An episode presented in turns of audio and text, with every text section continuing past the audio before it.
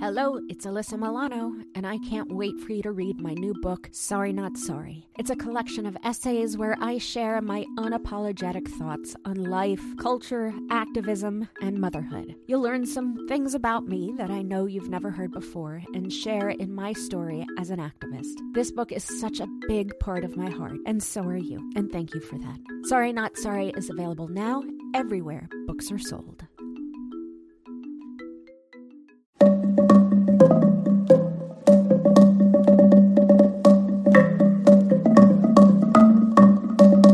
Hi, I'm Alyssa Milano, and this is Sorry Not Sorry.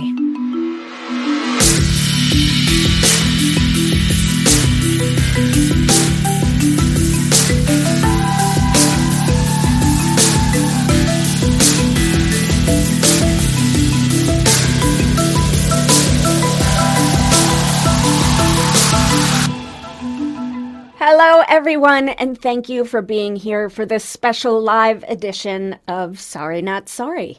Whether you're in our virtual studio audience, watching along on Facebook Live, or listening to our podcast from anywhere in the world, I'm so very grateful that you are here with us.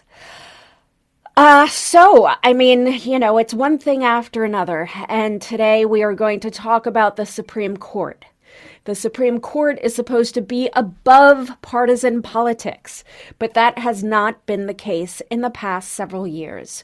Recent in-depth reporting by the New York Times, the Washington Post, Politico, and the New Yorker confirmed our worst fears about Justice Thomas and his ideologue, activist wife, Ginni Thomas. That in the wake of the big lie, the bright red lines that are supposed to protect the impartiality and integrity of the court by placing boundaries between extreme advocacy and cases before the high court have been flouted and perhaps permanently blurred. At the same time, dozens of states have enacted or are trying to enact laws which restrict the right to vote or access to the voting booth for millions, particularly voters of color and others who are traditionally disenfranchised. My friend, Congressman Hank Johnson of Georgia, has been at the center of efforts to correct these problems. He'll chair a hearing on the SCOTUS Ethics Act, a critically important piece of legislation. Congressman Johnson will also take some questions from our audience. So that's all you. So to ask a question, please use the Q&A button on your screen. We won't be able to take questions from the chat or from raise hands, so please use that Q&A button. And if you see a question that you like, please feel free to vote it on up. Congressman, welcome to Sorry Not Sorry. Thank you, Alyssa, for having me, and so nice to see you again. The last time I saw you, you were in D.C. for a hearing before the Judiciary Committee. I forget the topic. It was for the Equal Rights Amendment. Yeah. Yes, so, thank you. Yeah, I didn't have a chance to come and greet you that day because you were in person and I was doing it virtual. That's right. But you asked a really great question. You asked about the pay disparity between women and men in the entertainment industry and how the Equal Rights Amendment will actually help once we get that published in our Constitution. And thank you for bringing that up and giving me the opportunity to just say ERA. It's one of my favorite topics. And I want to really get into the Supreme Court. But before we do, I think we need to talk a little bit about voting rights. This past weekend was the 56th anniversary of the march across the Edmund Pettus Bridge in Selma, Alabama. And Vice President Harris attended and used the opportunity to relaunch her efforts to protect voting rights. Now, as we know, the Senate killed the John Lewis Voting Rights Act earlier this year. So I have to ask you, is there any hope of protecting voting rights from Republican suppression efforts? Yeah, we will never give up the fight, no matter how bleak things might look, for passing voter protection legislation. Yeah, you know, things look bleak since Joe Manchin and Kirsten Sinema have evidenced their love of the filibuster over the voting rights for people of color. And that's unfortunate. But there are other vehicles proceeding through the Senate that may enable us to put or to attach voting rights legislation or voting rights measures to and pass this legislation.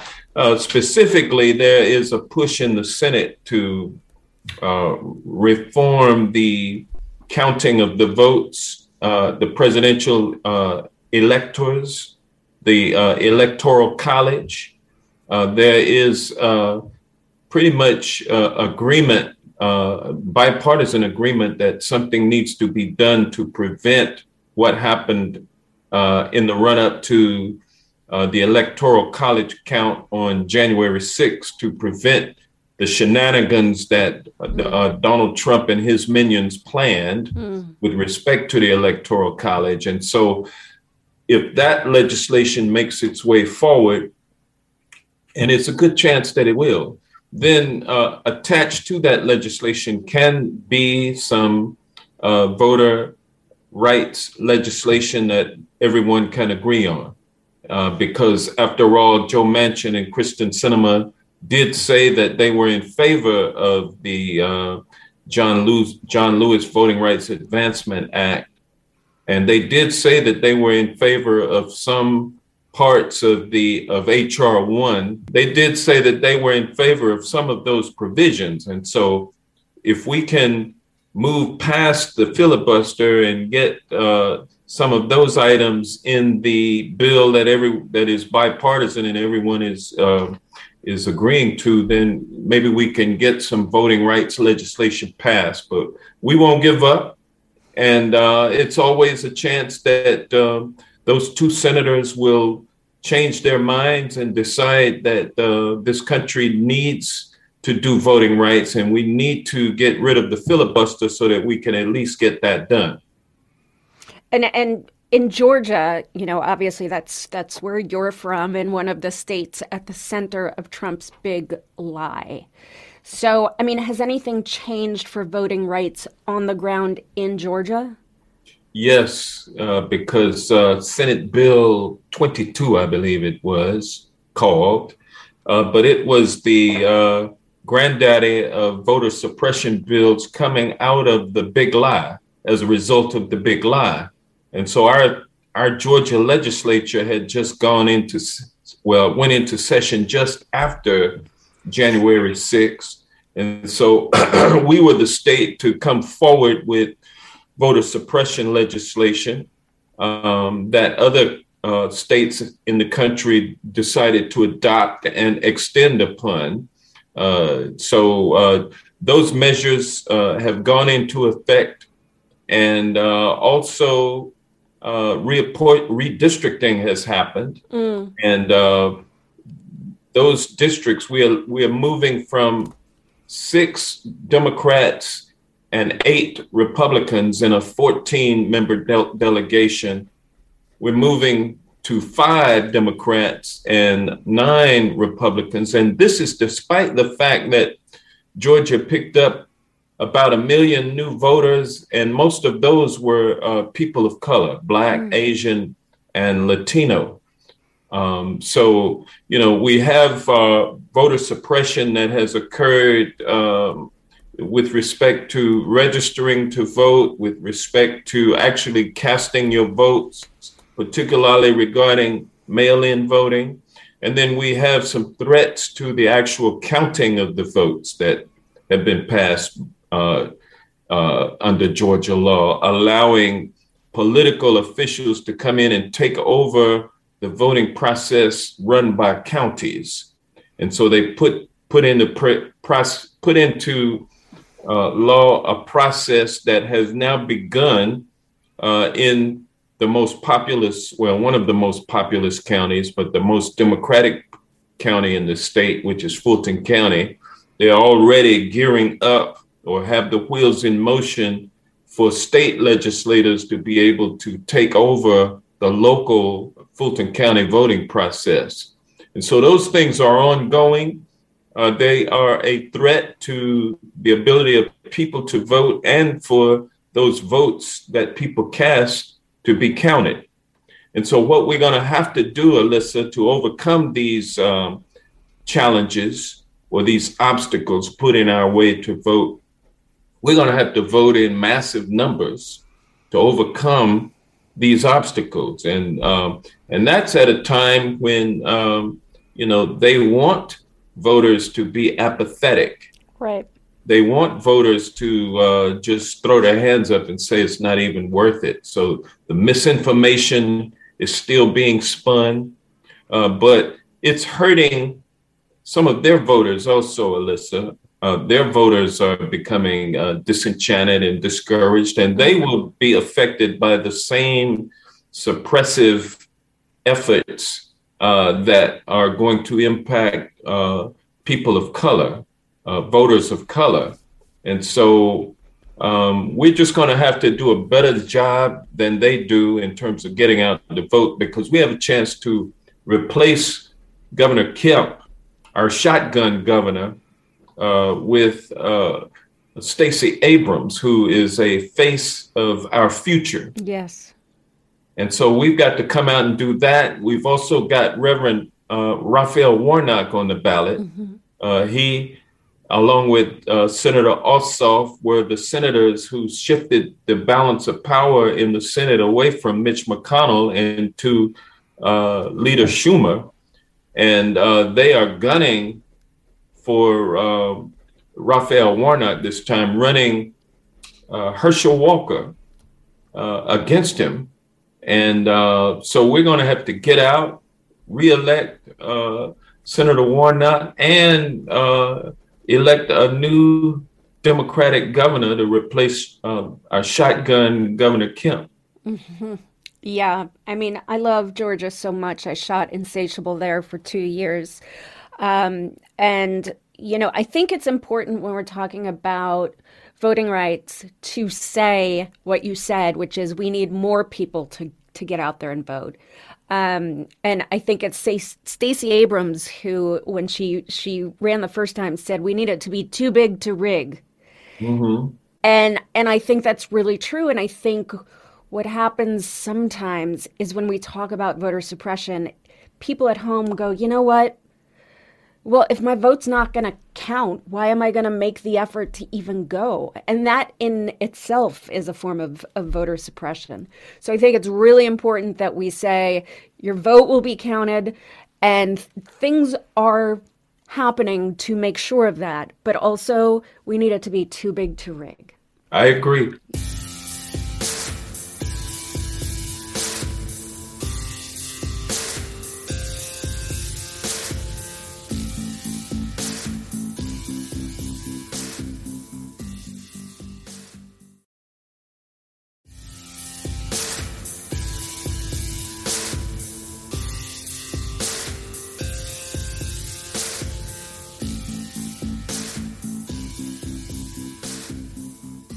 Let's get right into the Supreme Court because it is, you know, everything is related here. I recently learned something, Congressman, that I was shocked to find out. Is it true that there is no code of ethics for Supreme Court justices? Yes, it is. It is true. And we've allowed it to happen. We've allowed the United States Supreme Court to build an ivory tower around itself and deposit itself at the very top of the ivory tower, looking out at the rest of us. And we've allowed them to go up there and stay up there and do whatever they want to do. And we can't really see what they're doing. And we expect them to do the right thing. But published reports of late have proven or demonstrated that they don't always do the right thing. They don't always put this notion of impartiality. They don't always respect that with their dealings. And so the U.S. Supreme Court is the only court in the nation that operates without a code of conduct. They have no code of conduct that governs their behavior. And it's pretty much every justice decides what their ethics will be. And they go ahead and do whatever they want to do.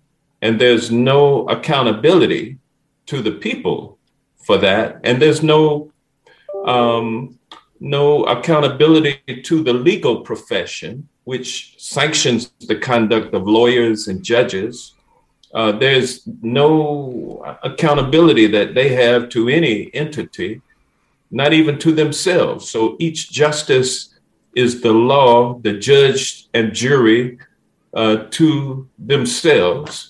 And it's not working out very well for the public at this point, because as Jane Mayer has shown or revealed in her New Yorker exposés on Ginni and Clarence Thomas, she has revealed a flow of money into the pocketbook of Ginni Thomas, and it benefits the household. Her and Clarence Thomas have been married for over three decades. And so they've been doing this for a long time.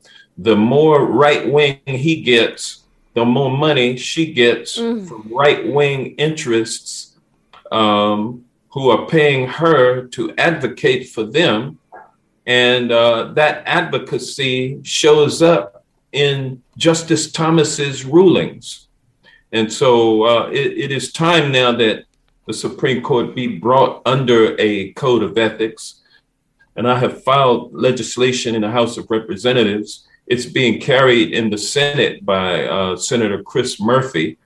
And if we can pass this legislation and get it signed into law, we can stop this misbehavior that has been exposed by reporters throughout the country.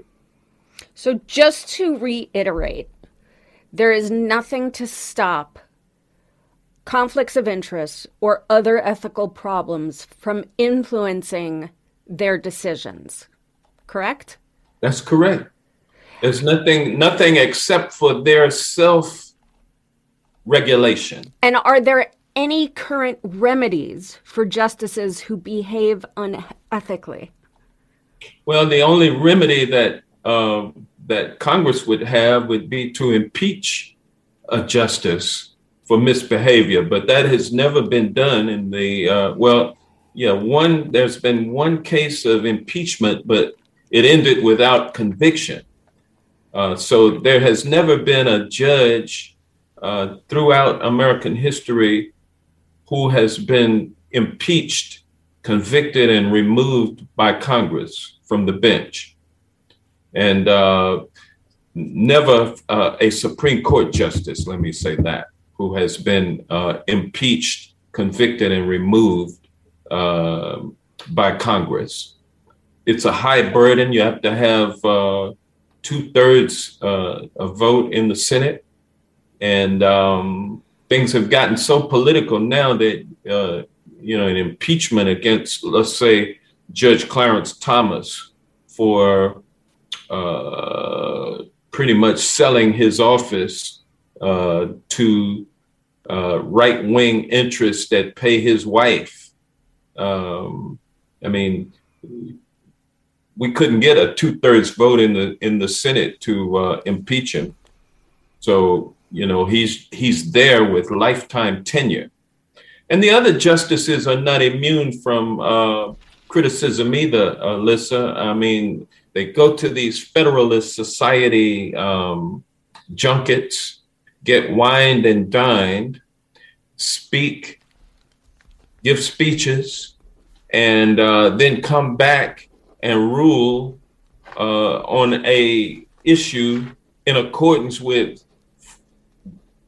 their philosophy or their briefs. Right. Just so people understand at home, what the Federalist Society does is they start grooming young people in law school of a right-wing conservative ideology. And they are, I don't know if anyone remembers when Trump was in office and he nominated Kavanaugh, everyone was talking about this list. Well, the Federalist Society actually makes these lists. And, you know, they put these young people in with conservative judges throughout the country, and they groom them to a right-wing ideology. To me, and, you know, I don't know why we're not doing more about the Federalist Society, because I think that they are just as dangerous as the NRA. There's no question about that. They are a well-funded, very wealthy, dark moneyed, I pretty much call them a corporation. Yeah. They are a nonprofit corporation, but their mission is to, as you say, cultivate and groom future judges and justices. And so that dark money that funds their efforts also funds the Republican Party and their candidates and Mitch McConnell. They are the ones that are anti-consumer. Right. They are anti-woman. They are anti-vote. They are anti-LGBTQ. They tee up these cases and bring them before the courts. And they are the ones who select the judges. Right. And Donald Trump outsourced the selection of his Supreme Court justices to the Federalist Society. So whoever they recommended is who he appointed. And that's who was confirmed by the Senate. And that's what we have in our Congress. And they're being led by the longest serving justice on the U.S. Supreme Court, who is our friend, Clarence Thomas. And every year it seems like Clarence Thomas gets even more right wing to try to outdo these younger bucks that are coming in behind them, trying to show them up. And so it has gotten to the point where the court is now controlled by this private corporation, the Federalist Society. It was shaped and made into their image. And now it's ruling against us in all of these ways. It's ruling against women. It's getting ready to curtail or, if not eliminate, a woman's right over her own body to choose, when to proceed with a pregnancy. They're passing all kinds of state laws that are going to the Supreme Court now. They're being teed up, and we know which way they're going to rule. Mm-hmm. Voter rights is the same thing. They decimated Section 5 of the Voting Rights Act. This is all to keep people of color from voting. They want Republicans to be able to be in control of the levers of power in America. Right-wing, conservative, anti or corporate personhood believing ideologues in both the legislature, in the executive branch as president, and on the judicial side. And it's something that we're going to have to deal with. And I've got other legislation that would enable us to expand the size of the United States Supreme Court from 9 justices to 13 justices. And in that way, we could temper the dramatic change that has come to the United States Supreme Court is something we've got to deal with. And what people might not know is that the Constitution does not say anything about the size of the Supreme Court. And this is all white supremacy in disguise as some like Christian bullshit. I want to talk to you about your SCOTUS Ethics Act, and I want to know what changes it would make to the Supreme Court. And then we have a question from our audience. Stephen wants to know what some of a SCOTUS code of ethics could help, if it would help, marginalized communities in America. Well, excuse me. Yeah, the Supreme Court Ethics Act would require the Judicial Council, which is a group that that regulates the affairs of the judiciary, to come up with a code of ethics that would apply not just to the lower federal court judges, courts of appeals, federal district courts, tax court, all of the other magistrates, all of the other federal judges. It would require that the code be updated so as to apply to justices of the Supreme Court. And so that way, justices would not be able to engage in conflicts of interest.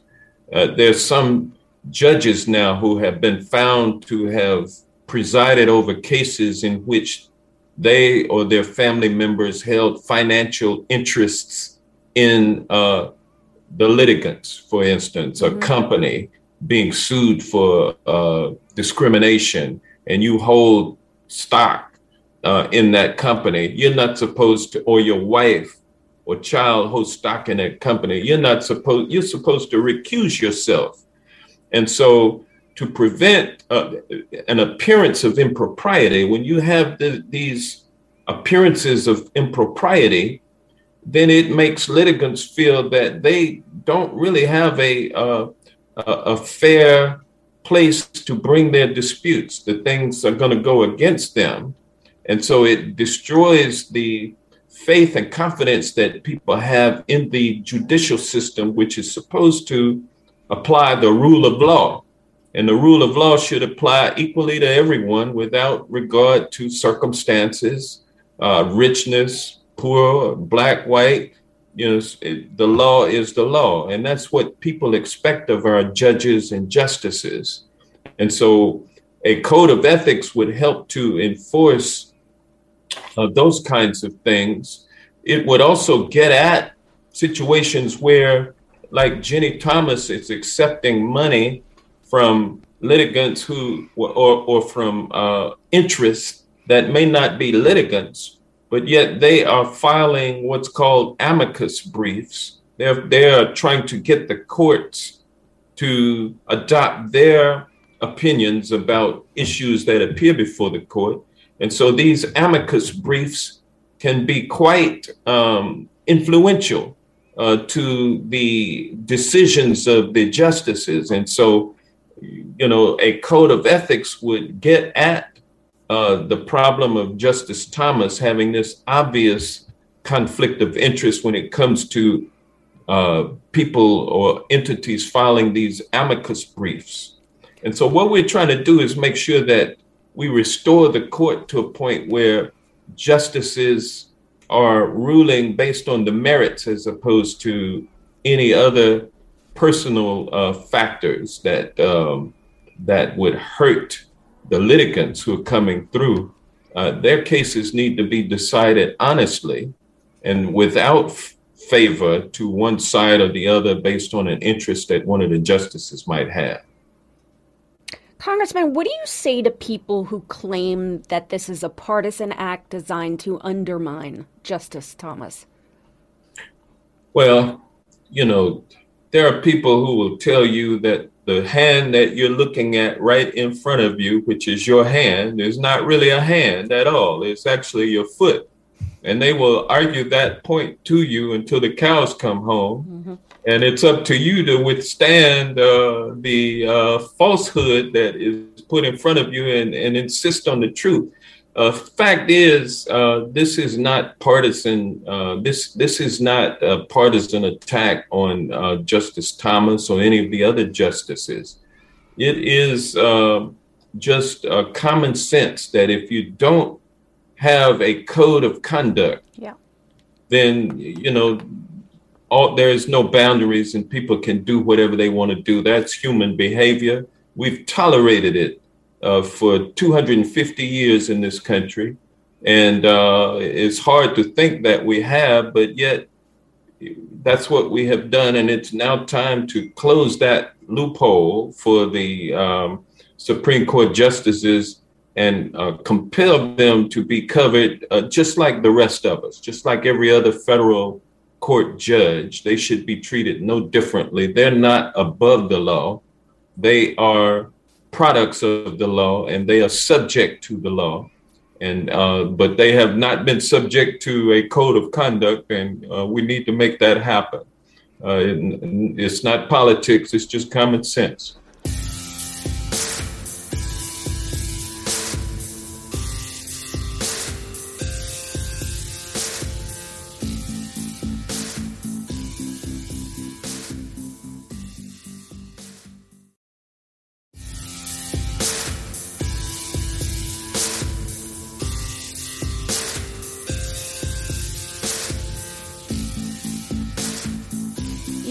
On before another bill that you have on expanding the court. Cook Connor from Facebook wants to know about term limits and other reforms and if they're feasible. Yes, in fact, we're in the process of looking deeply into this issue of term limits for justices on the Supreme Court.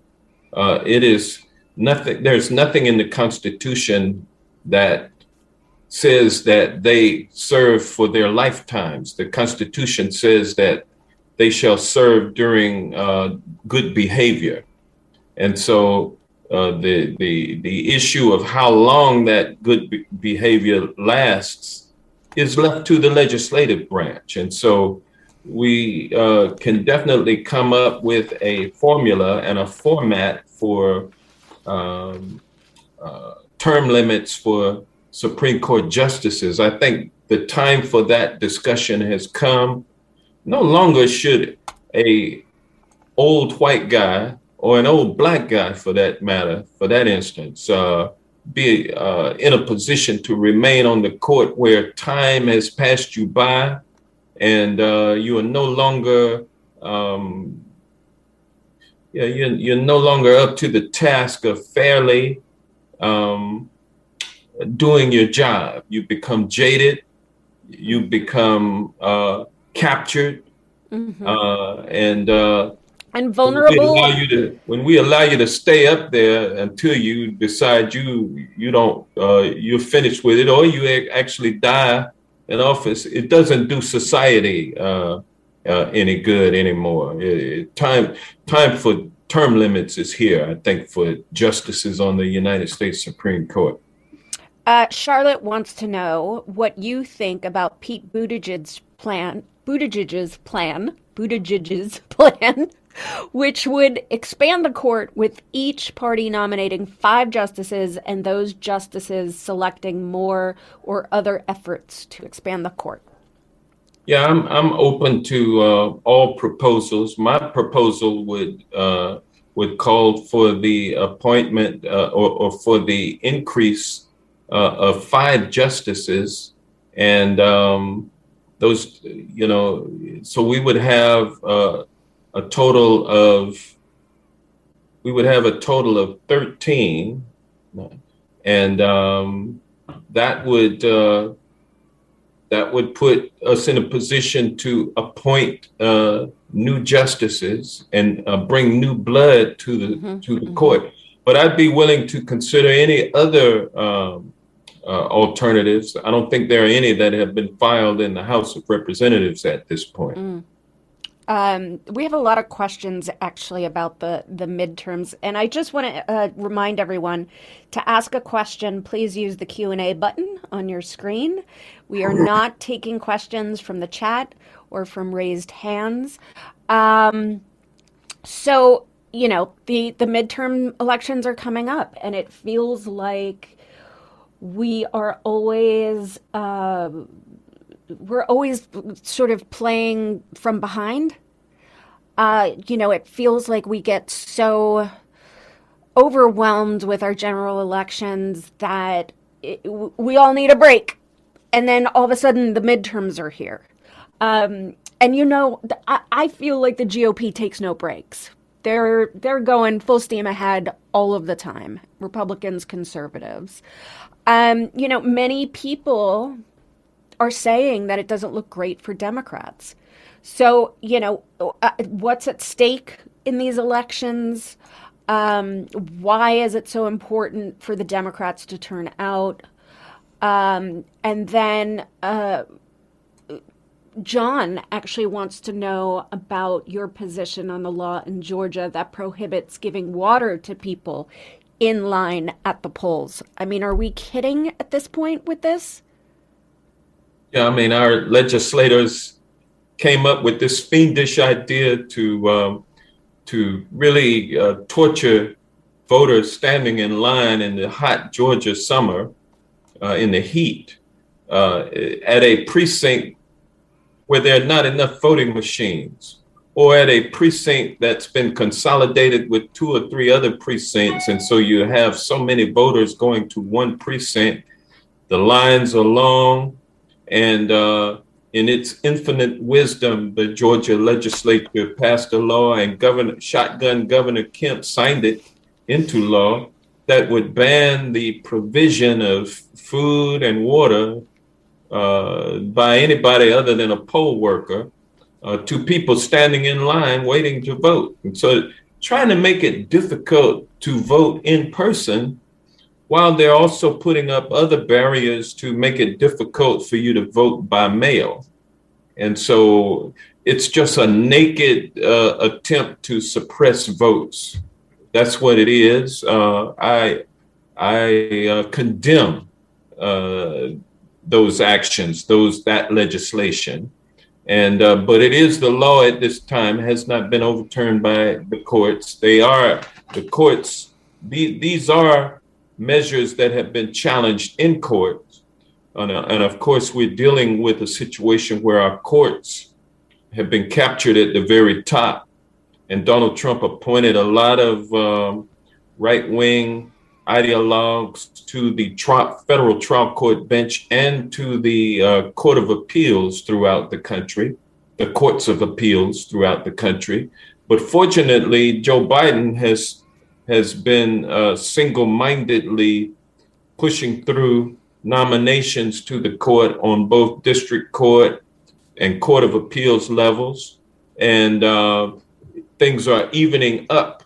And so we've got a lot of these voting rights cases that are coming through the courts right now. The ultimate outcome remains to be seen. I'm always one that keeps a optimistic view. Some justices that are appointed, like Justice Souter, he was appointed by a Republican president because he was a conservative, but he turned out to be more of a moderate.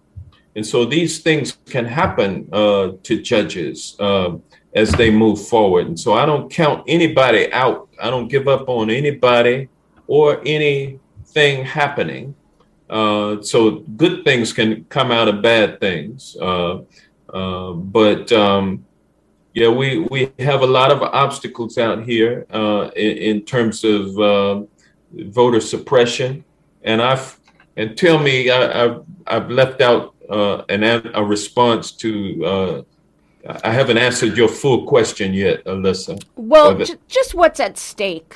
Yeah, the courts is one thing that's at stake, because United States senators confirm federal court judges to the bench, and so if all of your if your Senate is controlled by Mitch McConnell, then you get Trump judges and justices.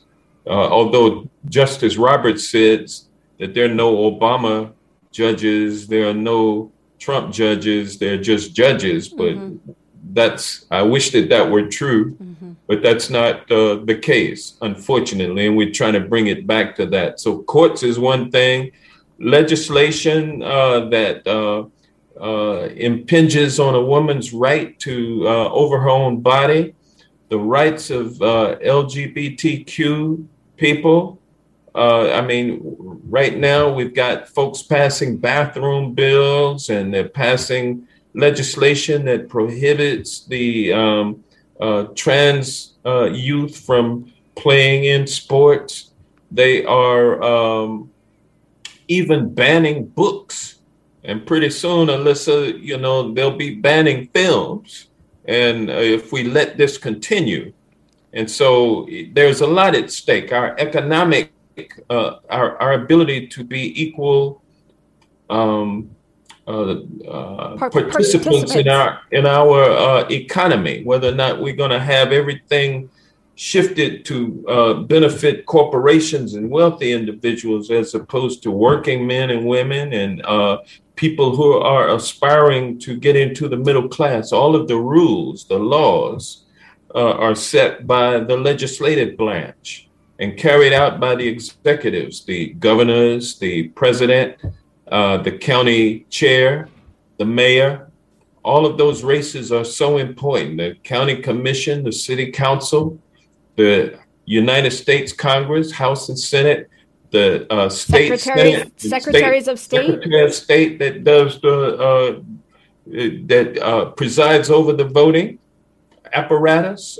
Everything is so important. We need to vote every time and be cognizant of who we are voting for, knowing who votes or who acts against our interests. Mm-hmm. And as a good rule of thumb these days, you can bet that if you vote Republican, you're voting for right-wing judges and for corporate interests and for interests that want to do away with people's ability to control their own bodies. And you're voting for those interests. And if you vote Democratic, you're voting for folks who are looking out for your personal liberty and also your economic well-being. Working people do better when Democrats are in office. Mm-hmm. When Republicans are in office, the wealthy and big business do better. That's how they got a $5.8 trillion tax cut back in 2017, 83% of which went to the top 1%. And by contrast, Republicans vote against the infrastructure bill, $1.1 trillion. They voted against the American Rescue Plan, $1.9 trillion. Those things have helped the American people through the pandemic.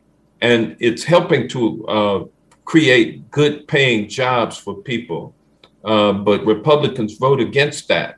And they would not hesitate to take away more taxes or cut taxes for the wealthy. They wouldn't hesitate to do that again. Their goal is to have a small federal government that does not watch out for the people. Well, I mean, I always say nothing says big government like, you know, the government telling you what you can and can't do with your uterus. I want to just switch back to the Supreme Court again. Several people are asking what the practical effects of a Supreme Court Ethics Act on a court which is already problematic. What would happen to justices if found to have violated their ethical responsibilities? Well, that's why we need to pass another piece of legislation, the 21st Century Courts Act.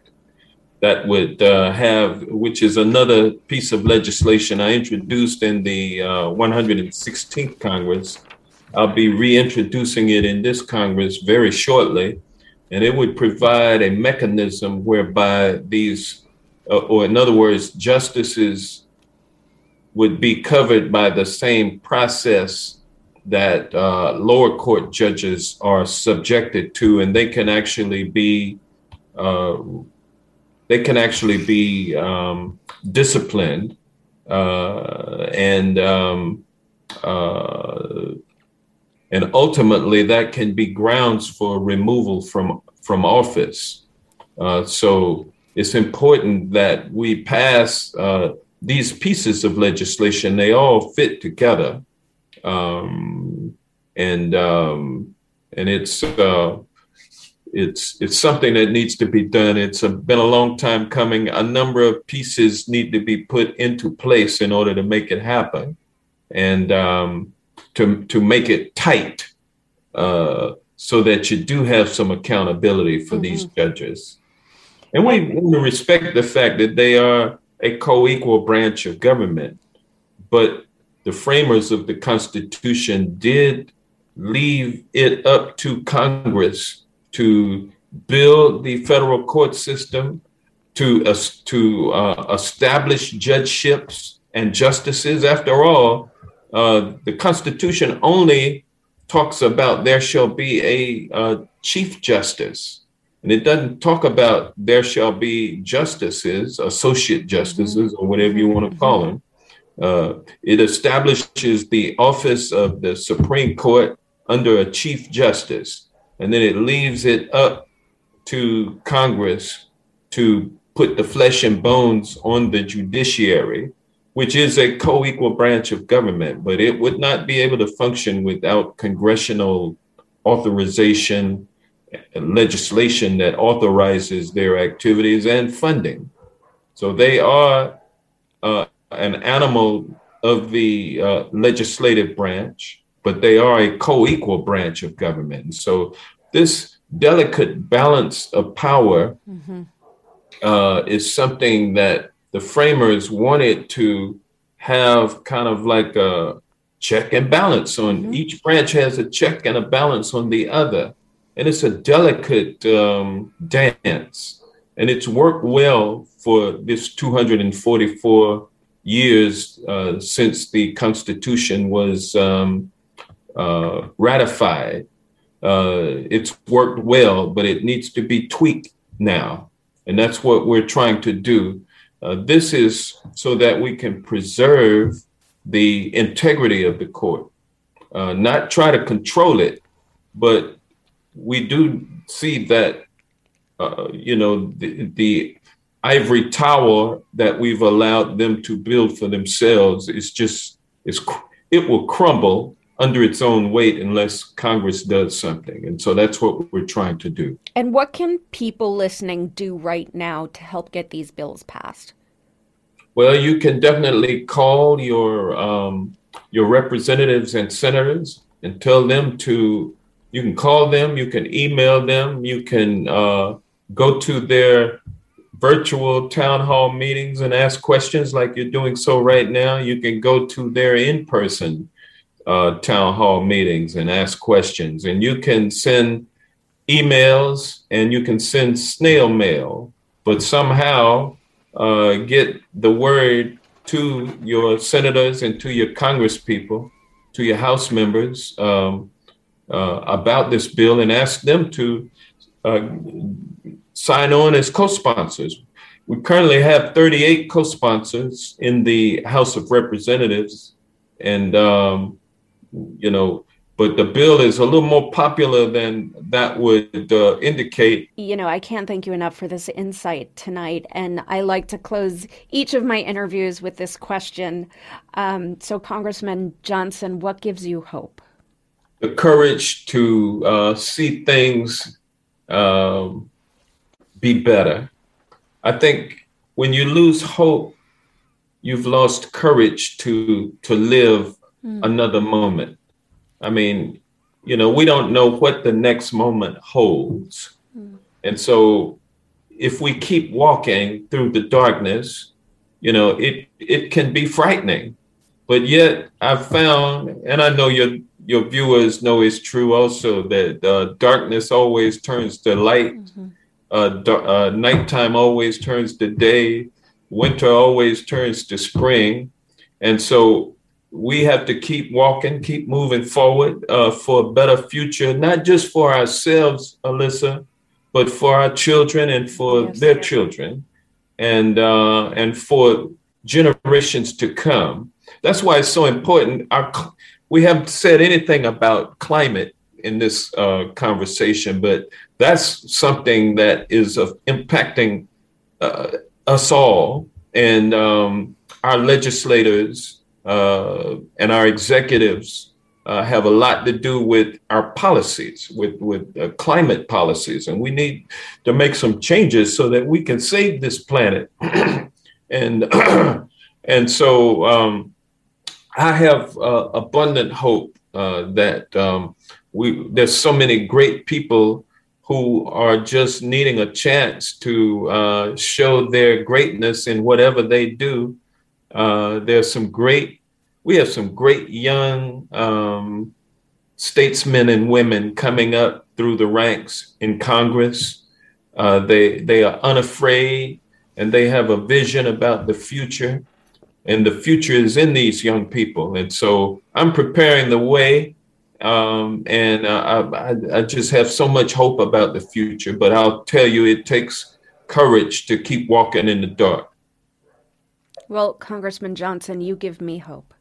Thank you for all you do and for being a part of the podcast. So this country is facing so many issues of critical importance, from voting rights to abortion, from the rights of LGBTQ plus kids to just exist, to the very future of our democracy.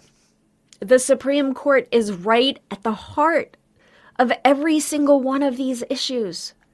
If there is no ethical oversight, if there is nothing governing them, how can we have any confidence in their ability to rule without outside influence or corruption? If there's nothing to stop them but themselves, how can we trust their rulings? This is an issue which lies at the very heart of our democracy. So please, please take this opportunity to demand your elected representatives put safeguards on the soul of our nation. It is not partisan. It is patriotic. And I know that all of you who have joined us, all of you who are listening, you are all patriots. And thank you so much for joining us tonight.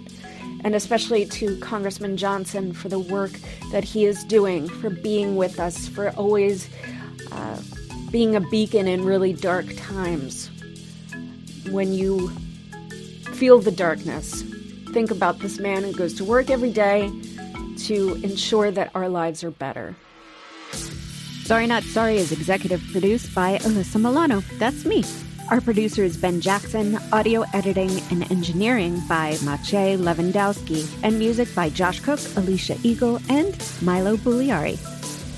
Don't forget to rate, review, and spread the word. Sorry, not sorry.